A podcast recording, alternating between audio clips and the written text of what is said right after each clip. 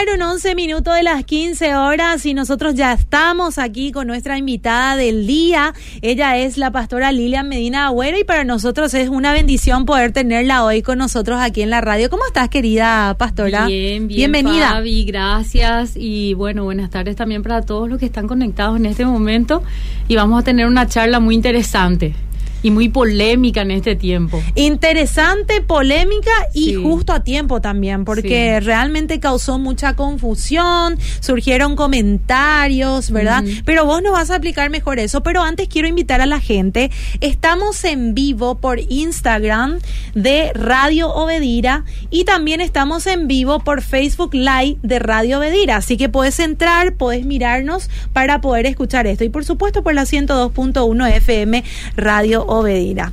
Bueno, arrancamos. ¿Cómo surgió todo esto de la identidad de la mujer cristiana?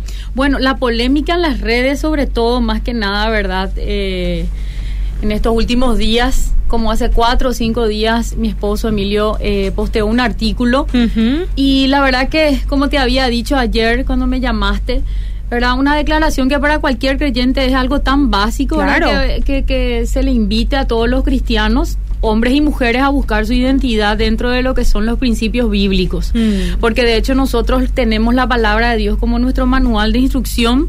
Es el lugar eh, donde Dios nos expresa su voluntad y nos expresa también la sabiduría de vida, ¿verdad? El plan de salvación. O sea, ahí tenemos todo, contenido, Mm. todo lo que necesitamos para tener una vida bendecida. Y resulta que eso creó tanta polémica. La declaración decía que las cristianas, todas las mujeres y cristianas sobre todo, ¿verdad? Y principalmente deberíamos de buscar construir nuestra identidad en, en la Biblia. Y bueno, hubo una reacción impresionante de la gente que no profesa la fe que normalmente luego la gente está que no profesa la fe, ¿verdad? Los que son incrédulos no, no están de acuerdo con los principios cristianos y es casi normal que reaccionen. Reaccionan de distintas maneras, ¿verdad? Eh, se ponen en contra de los, eh, de los argumentos, se ponen violentos, dicen palabras malas, pero lo más notorio es cuando un cristiano o una cristiana Mm, no está de acuerdo con lo que dice la Biblia, con lo que ¿Verdad? dice la O sea, palabra. eh, creyendo que de repente, entiendo que hay de repente maestros irresponsables, hay que Mm. reconocerlo, ¿verdad? Pero sinceramente, eh, en este sentido, creo que todos nosotros, la mayoría de los pastores que enseñan la- las enseñanzas saludables para la, la Grey, es una declaración totalmente básica, vuelvo a repetir, ¿verdad? Y la gente debe de saber eso, pero sin embargo muchos, muchas mujeres cristianas comenzaron a cuestionar y decir, pero eh, yo no necesariamente puedo ser, tengo que ser cristiana y leer la Biblia, no necesito sí o sí basar mi vida en la Biblia, pero puedo declarar mi fe a Dios. No necesariamente Mm. tengo que ser cristiana y al mismo tiempo tengo que vivir conforme las reglas o mandamientos Mm. de la ley, ¿verdad? Y evidentemente son declaraciones que denotan luego de principio que conoce Mm. muy casi nada las escrituras porque la Mm. persona que conoce la escritura va a entender de que esto no no no es así, no nos manejamos así los que hemos regido nuestra vida bajo los principios de la palabra de Dios. Y bueno, y a raíz de ese artículo yo también escribí otro artículo donde quise basar puntos importantes Sí. acerca del, del por qué para nosotras es tan importante las mujeres cristianas construir nuestra identidad en la palabra de Dios, porque la Biblia arroja un montón. Yo puse apenas, apenas seis puntos, Seis pero en realidad son tantos que hablar. ¿verdad? De, de- de todo lo que la Biblia dice acerca de la mujer. Lo importante que es para una mujer cristiana tener como referencia la Biblia, Mm. ¿verdad? De cómo debe ser el porte de una mujer sabia, inteligente, honesta, piadosa, ¿verdad? Que ni en ningún momento Mm. la Biblia habla de una perfección de la mujer, porque Mm. de hecho lo, ni del hombre ni la mujer vos vas a encontrar una biografía perfecta en la Biblia. Vas a Ujú. encontrar al contrario que Dios no, no tapa luego los paños sucios, ¿verdad? Sino que al Ujú. contrario lo exhibe y pone a luz a través de la historia narrada cómo él trata con el pecado de sus hijos, ¿verdad? No estamos hablando de una perfección, estamos hablando de una guía de sabiduría espiritual, de una inteligencia espiritual, ¿verdad? Pastora, el primer punto justamente de tu artículo hablaba de que la mujer cristiana es una mujer virtuosa. ¿Qué significa la palabra virtuosa? Bueno, virtuosa viene de hecho de la, de la palabra más pequeña que es virtud. Virtud, ¿verdad? Es todo lo bueno, toda característica buena edificante, gratificante, que, que, que, da provecho, ¿verdad?, a su prójimo, que una persona pueda tener. O sea, está hablando virtuosa cuando la Biblia menciona de una mujer virtuosa, una mujer que tiene características de virtud. ¿La virtud de qué? de la mm. virtud que se aloja en el carácter de la persona, ¿verdad? De la mujer. Es decir, una mujer que tiene un porte, según las escrituras, ¿verdad? Y uno de nuestros mayores referentes es lo que dice en Proverbios 31 que describe a una mujer sabia, ¿verdad? La mujer virtuosa, que es, vemos, encontramos primero que nada que no solamente ella tiene un carácter y un porte de mujer piadosa, de mujer trabajadora, de mujer que cuida su hogar, de una mujer que enseñó a su hijo, que dedicó tiempo a instruir a su hijo en un carácter de rey, le instruyó espiritual y moralmente. Empieza el proverbio diciendo que su mamá, el rey Lemuel dice, mi mamá me enseñó de esta manera, me enseñó profetizando sobre mi vida. Entonces empieza a narrar desde ahí la primera virtud que él vio en su mamá que era la manera de educarle, proyectándole hacia lo que ella podía visionar sobre su hijo, diciéndole, mira, Lemuel, mm. no es de los reyes que vos andes con malas amistades, no es de los reyes que andes con borrachos, que tomes, que seas un hombre vicioso, que seas un mm. hombre promiscuo, que entregues tu, tus emociones o tu alma a las mujeres, o sea, sea un hombre fiel, sea un hombre íntegro, empieza a educarle respecto a sus amistades, a sus relaciones personales, es una mujer completa como formadora de vida, mm. ¿verdad? Para un hombre. Y luego él empieza a decir lo que él vio en la mujer virtuosa, en su madre, ¿verdad? Una mujer laboriosa, una mujer trabajadora.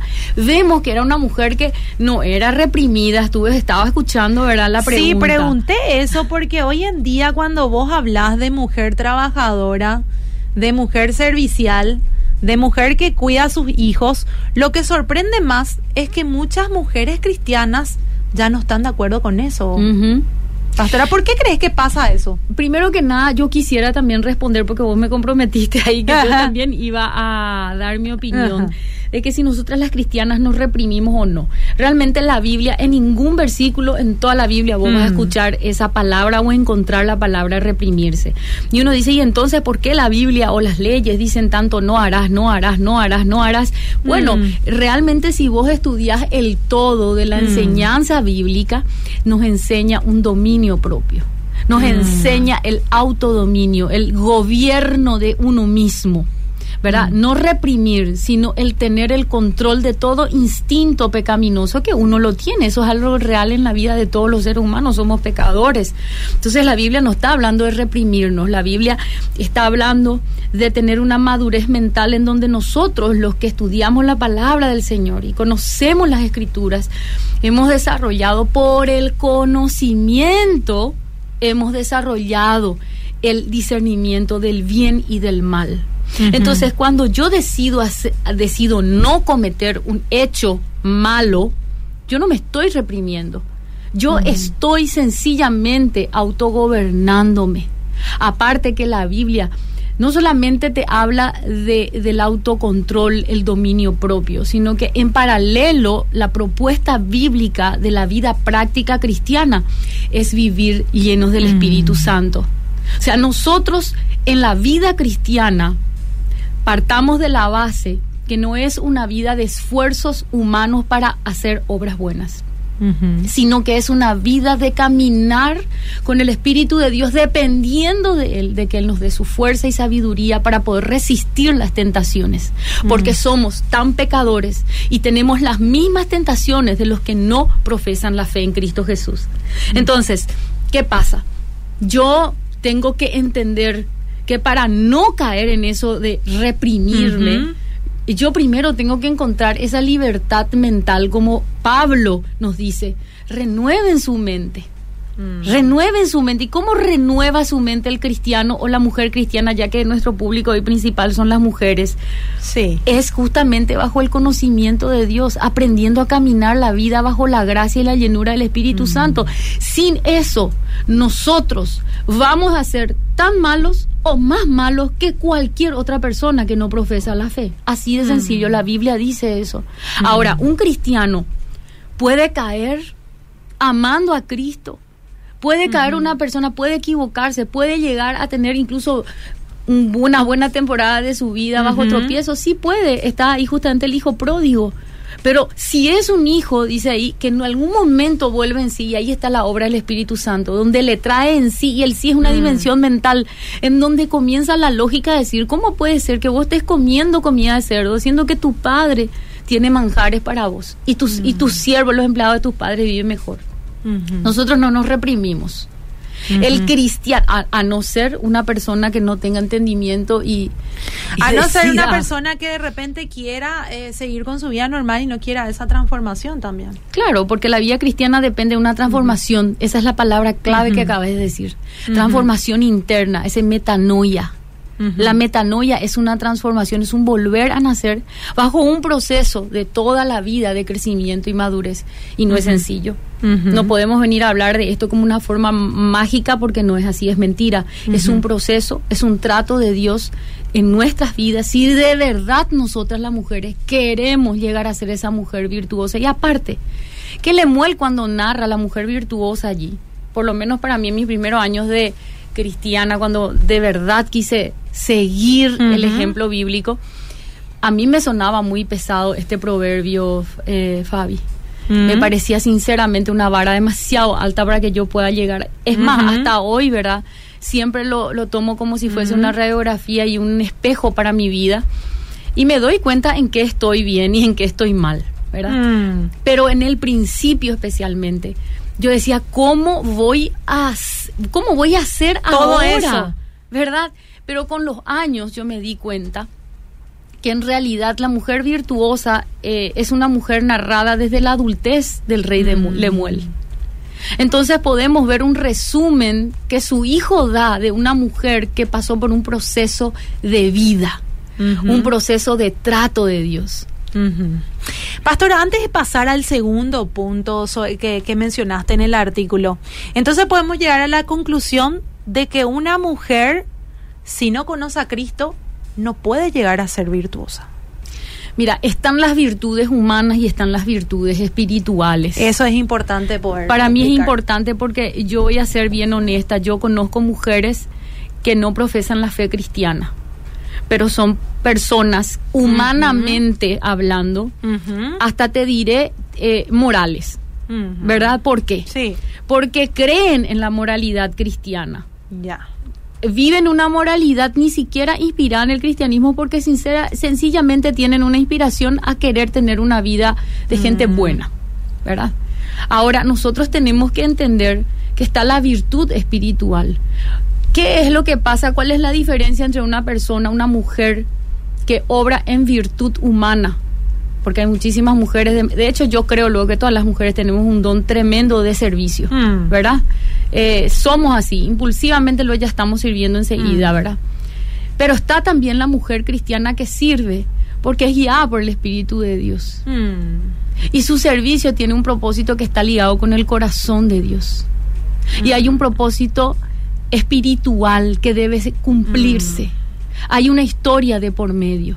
Ahí está, se está labrando algo que después nosotros lo llamamos, ven y te voy a contar un testimonio vos sabés que mm. hice esto y me pasó esto y le conocí a fulana en el camino y después esto y vamos hablando de enlaces divinos, de relaciones divinas, de mm. conexiones divinas, de puertas que se abrieron milagrosamente dentro de la narración de eventos donde nosotros decíamos cómo se iba a dar esto.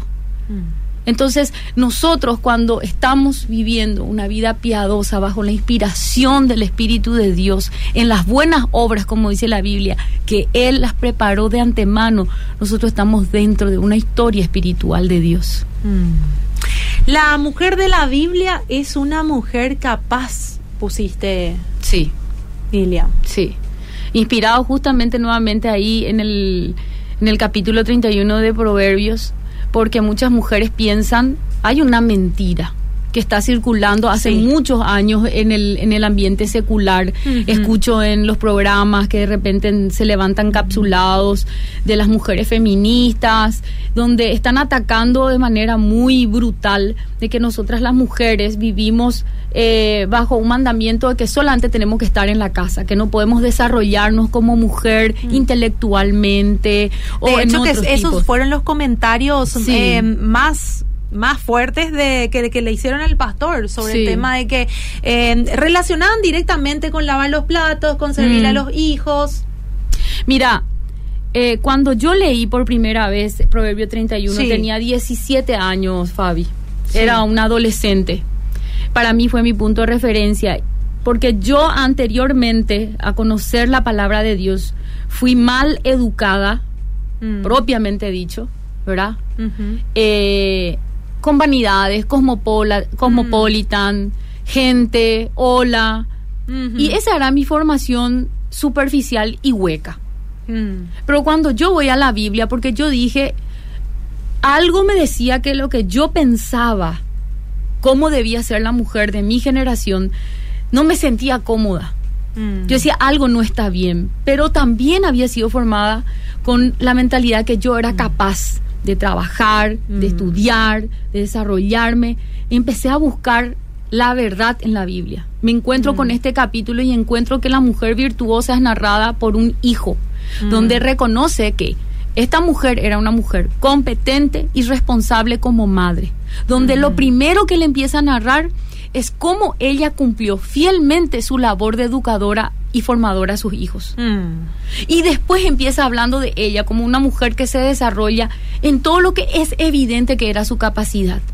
Se nota que ella hacía ropa porque dice ella misma se hace su ropa. Ve una mujer creativa. ¿Querés que lea el, el, Si el te parece, versículo? sería genial. Proverbios 31, 13. Sale a comprar lana y lino y con sus propias manos trabaja con alegría. Calcula el precio de un campo, con sus ganancias lo compra, planta un viñedo, ella fabrica su propia ropa y siempre ayuda a los pobres. Sí. Dice que también ella se va.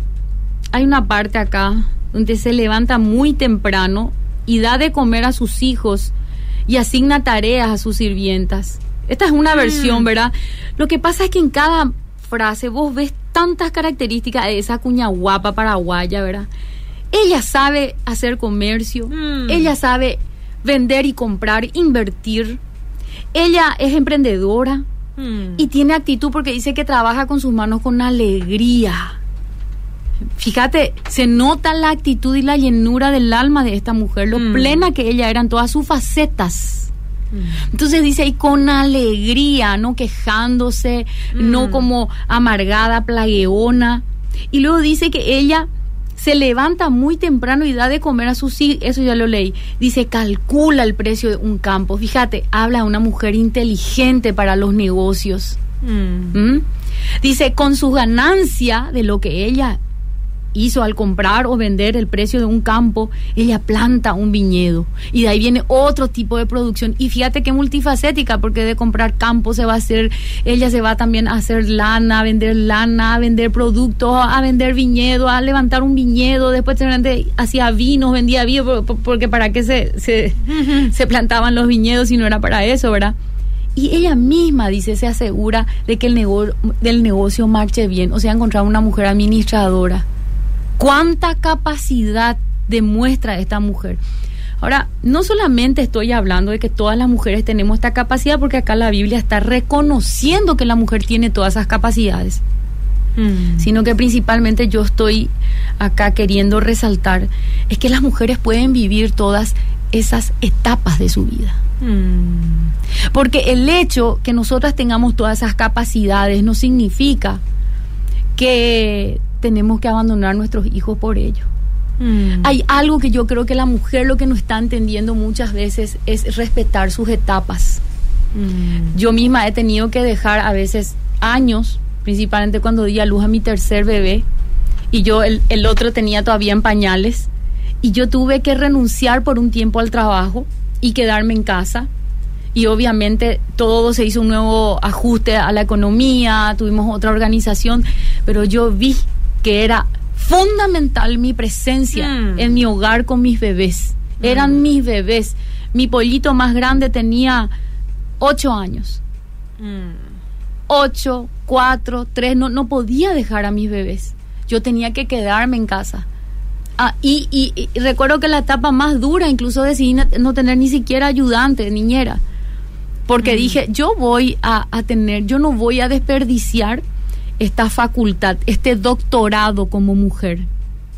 Yo, en mi experiencia, que estoy cumpliendo este año 20 25 años de servir al Señor en la obra, de verdad te digo, yo me fui a la universidad, yo cumplí con todos mis estudios y no he encontrado una etapa de mi vida que me eduque, que me forme, que me haga madurar, que me haga crecer y que me enseñe a renunciar y a desapegarme a tantas cosas Mm. Como ha sido mi faceta de madre y de administradora de mi casa. Creo que mi mayor currículum es ese. Soy mamá de Emilio, de Lucas, de Dara y soy ama de casa. Y tengo mucho que darle a la gente, tengo mucho que enseñarle a las chicas que están empezando a vivir una vida como adulta. Porque yo pasé esos desafíos, quemé mi etapa, me empapé, me enlodé. Dije, voy a sufrir lo que tengo que sufrir. No puede ser que mi mamá, mi abuela, que no tenían, eh, no, no tenían lavarropa, no tenían secarropa, no tenían todos los electrodomésticos que Sí. nosotros tenemos y yo no puedo ser capaz. No, la Biblia dice que yo soy capaz de ser una excelente madre. Y la Biblia dice que yo puedo ser una excelente profesional. Puedo ser una excelente maestra, puedo ser una excelente administradora, empresaria. Eso es lo que dice la Biblia. Mm. Y la clave está en ser entendida en los tiempos. Así mismo, hay un momento Para y, hay todo. que, y, hay- y la mujer tiene que respetarse, respetar sus etapas, porque cuando vos ves que una mujer que dice, ay, estoy llena de hijos y yo lo que me quiero es ir a farrear, ¿sabes lo que va a pasar? Si ella no sabe ubicarse, cuando te pase a otra etapa, ella va a estar ahí, la gente se va a burlar, porque ella se va a encontrar viviendo una etapa no quemada, y va a estar haciendo el ridículo de cómo se comporta, cómo se viste, a los lugares que va y le hace pasar la vergüenza a sus hijos. Porque sus hijos quieren una mamá, no quieren una mujer que esté compitiendo con otras mujeres en el mundo en esos temas vanidosos de hoy en día, ¿verdad? Mm. Y hablando de vanidad, el tercer punto dice, la mujer con identidad cristiana no encuentra su satisfacción haciendo culto al cuerpo y a la figura porque ella sabe que engañosa es la gracia y vana la hermosura, la mujer que teme al Señor, ella será alabada. Un punto muy Qué picante. difícil Mm. entender en estos tiempos. Sí. Las redes sociales nos dicen otra cosa. Sí, así mismo.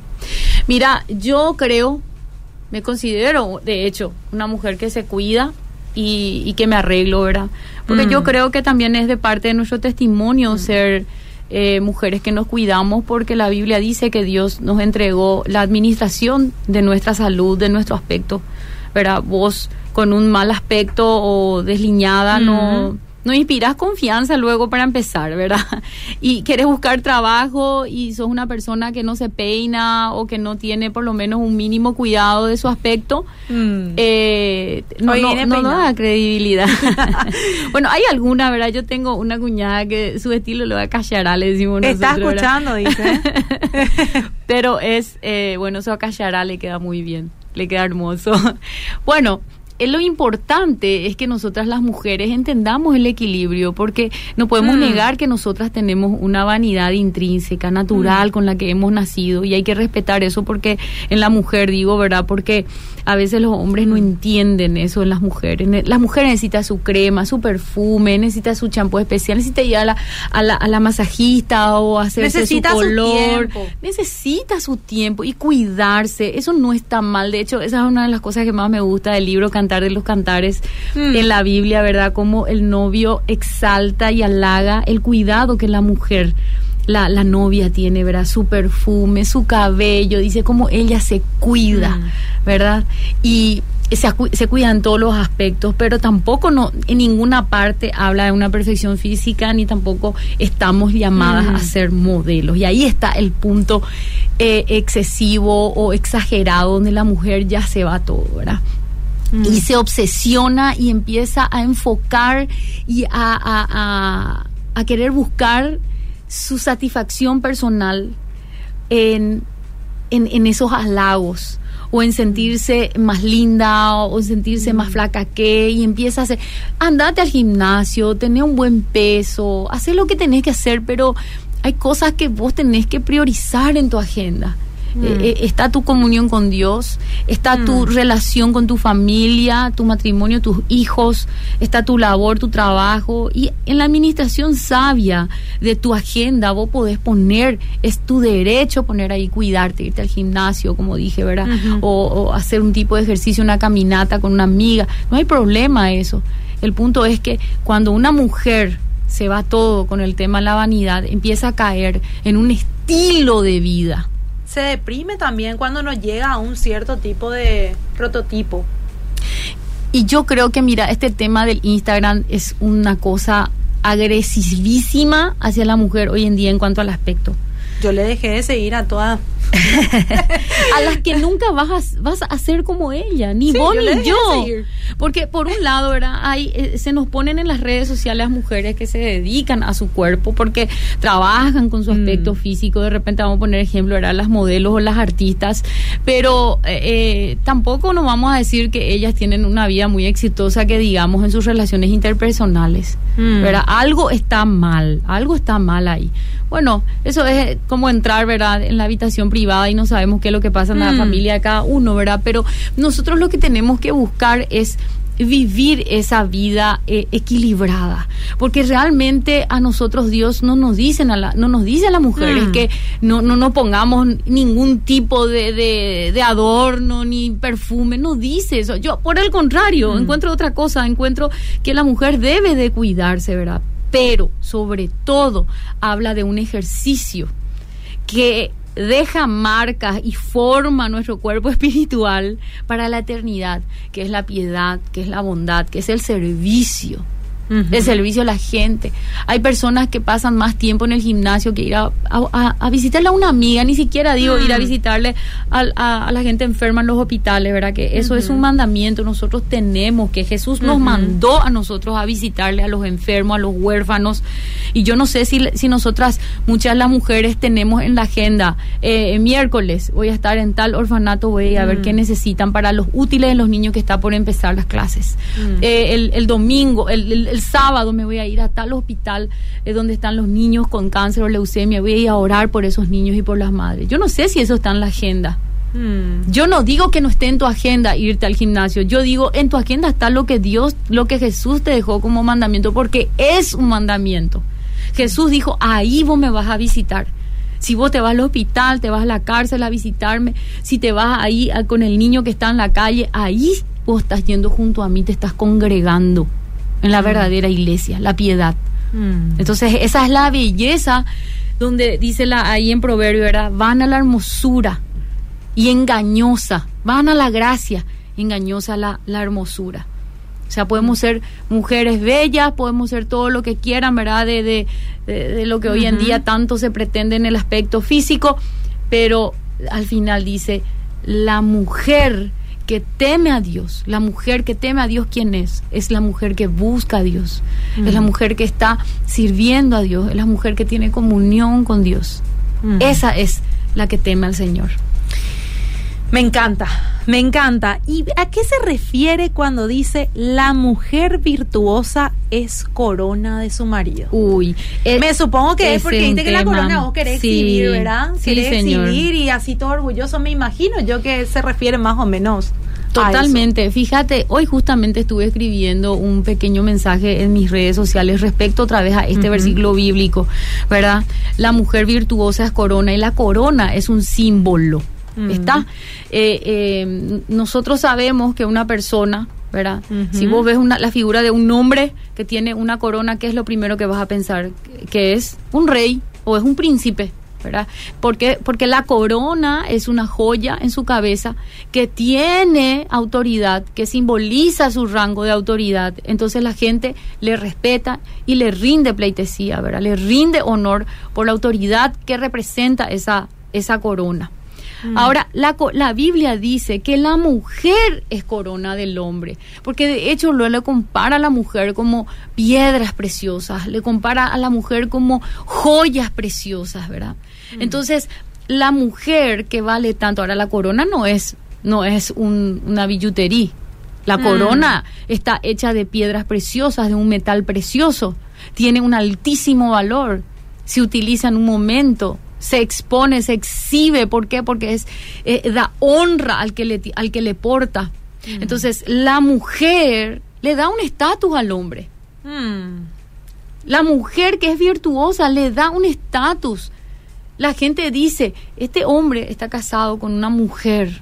Y como dice el lema popular, detrás de un gran hombre hay una gran mujer. Eso es cierto también. Esa gran mujer es una mujer que se espera sea virtuosa, sea una mujer agradable, sea una mujer consejera, sea una mujer, una mujer compañera de su marido, una mujer que habla palabras de sabiduría al oído de su esposo.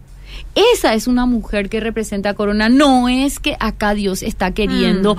comparar a la mujer como un objeto. Ojo, porque acá. Porque así se interpreta. Es que hay una hipersensibilidad irracional eh, no tiene sentido, no podemos pues nosotros no poder usar más los recursos literarios para poder expresar las ideas. Mm. Los recursos literarios se, se, crearon para, porque hay veces que el ser humano eh, no tiene palabras, no le alcanza palabras mm. eh, adjetivas, calificativas para poder expresar todo lo que quiere decir de esa, de esa persona. Entonces a veces utiliza entonces, cuando un hombre le piropea a una mujer y le dice muñeca, no le está queriendo decir que es una muñeca para ser usada, eh, jugada. Mm. Le está diciendo que es preciosa, le está queriendo decir sos mm. muy bella, sos perfecta, eh, sos una ternura, mm. ¿verdad? Y, y, todo lo otro tipo de piropo, bombón, eh, mi flor, hererea, ¿verdad? No se le está cosificando con eso a la mujer, sino que se está haciendo una comparación del valor, de lo precioso, de lo que representa la mujer. Entonces la mujer tiene un altísimo valor y ella, siendo una mujer virtuosa, le da un estatus. Pero justamente en el mismo versículo dice que la mujer que es necia, le, dice, es como mm. dolor de gangrena en el hombre. Qué terrible. Yo no llegué a poner, esa es la mitad de un versículo bíblico, pero la parte B, la otra mitad de ese versículo, 12-20, dice que es la mujer necia, es como gangrena que da dolor que en, el, mm. en el hueso del hombre. Mira, po. Entonces, una molestosa y dolor, o sea, es una persona que quebranta, es quebrantamiento. Hay muchas mujeres que son un orgullo para su marido y para sus hijos. Es un mm. orgullo pero hay mujeres que son una vergüenza para sus hijos por su conducta, por la manera que andan allá afuera avergonzando a su familia, a sus hijos, ¿verdad? Mm. Yo no quiero tener acá una voz de acusación, ¿verdad? Porque vuelvo a repetir, yo sé que hay mujeres mm. que han cometido errores, pero la Biblia también a través del mensaje del Evangelio de Jesucristo, con mucho amor y con mm. una, una voz de gracia, Jesús nos invita a retractarnos, ¿no? Jesús nos invita a arrepentirnos, Jesús nos invita a ser una nueva mujer en Cristo Jesús, mm. donde Él al perdonarnos borra las cosas viejas pasadas, mm. están borradas y Dios puede hacer de nuevo. Entonces, aunque la Biblia, lo que pasa es que también es, voy a este punto, era que la Biblia confronta mucho y por eso es que la gente tanto desprecia la Biblia, porque la gente tiene ese espíritu de rebeldía donde dice, ah, no quiero que nadie me diga nada, no quiero que me digas lo que, lo que no quiero escuchar, o sea, déjame a mí corregirme. Mm. Entonces yo le pido a Dios de verdad que ponga en mí una voz eh, mansa para, para hablar al corazón de las mujeres y decirles, porque yo soy eh, tan humana y yo no soy mejor que nadie. Mm. No soy mejor que nadie y yo dependo de la gracia de Dios y del perdón de Dios, porque todos nosotros necesitamos en distintas áreas de nuestra vida de la fortaleza del Señor para ser victoriosos. Pero yo le digo a las mujeres, por mi propia experiencia, Dios perdona, Dios restaura, Dios puede darte una vida mm. nueva, un nuevo camino, una nueva historia y hacer que todo lo que en, su momento de, de necedad una persona, una mujer pudo haber tomado decisiones tan malas que perjudicó su integridad o su imagen, Dios puede restaurarla. Sí. Porque la gente reconoce la, oscuridad de la noche, pero reconoce también la luz del día. Así es. Y así se le ve a una mujer que se vuelve una hija de Dios y cambia su vida. La gente reconoce que el sol de justicia ha salido en la, en la vida de esa mujer cambia su, su semblante, cambia su mirada, cambia su manera de ser, cambia su, su espíritu, en un espíritu sosegado, un espíritu amable, afable, de amor, de cariño y servicio. Y justamente cierra con esto el artículo para ir cerrando un poquitito esta conversación. Ella es reconocida con muchas capacidades. Considera su naturaleza emocional. Ella es un vaso frágil que debe ser cuidado respetado. Es, es ello insta al hombre a ser protector, amoroso y de buen trato. Así mismo. Esto es basado en el versículo de primera de Pedro 3.7. Fíjense lo que dice acá. Voy a leer un poquitito más este artículo. Vosotros maridos igualmente habitad con ella sabiamente dando honor a la mujer como a vaso más frágil y como heredera juntamente la gracia de la vida, para que vuestras oraciones no sean impedidas. Esto es un mandamiento, no es un consejo, es un mandamiento a los hombres, así como también hay mandamientos a la mujer, a la mujer para con su relación con el hombre. Pero específicamente acá el apóstol Pedro está diciendo que los hombres tienen la obligación de tener un trato amoroso con las mujeres. Yo escribí acá que la Biblia dice que las mujeres somos elegidas por Dios para ser sus hijas. Somos herederas de las riquezas eternas con los hombres de, fe. Juntamente con esos hombres, héroes de la fe, también hay mujeres heroínas de la fe. Mm. Hay mujeres también que tienen coronas, dice la Biblia. Y de hecho acá dice, ellas también son herederas de las riquezas espirituales no solamente en la eternidad, sino también en el don del Espíritu. En Pentecostés el Espíritu Santo no solo llenó a los hombres, a los discípulos que estaban ahí orando, llenó a las mujeres con el don del Espíritu Santo y ellas también recibieron los dones espirituales que recibían los hombres. Ellas recibieron. También ellas hablaban en lenguas, también ellas tenían visiones, también ellas tenían revelaciones. Entonces, acá nosotros vemos que realmente Dios no hace excepción de persona.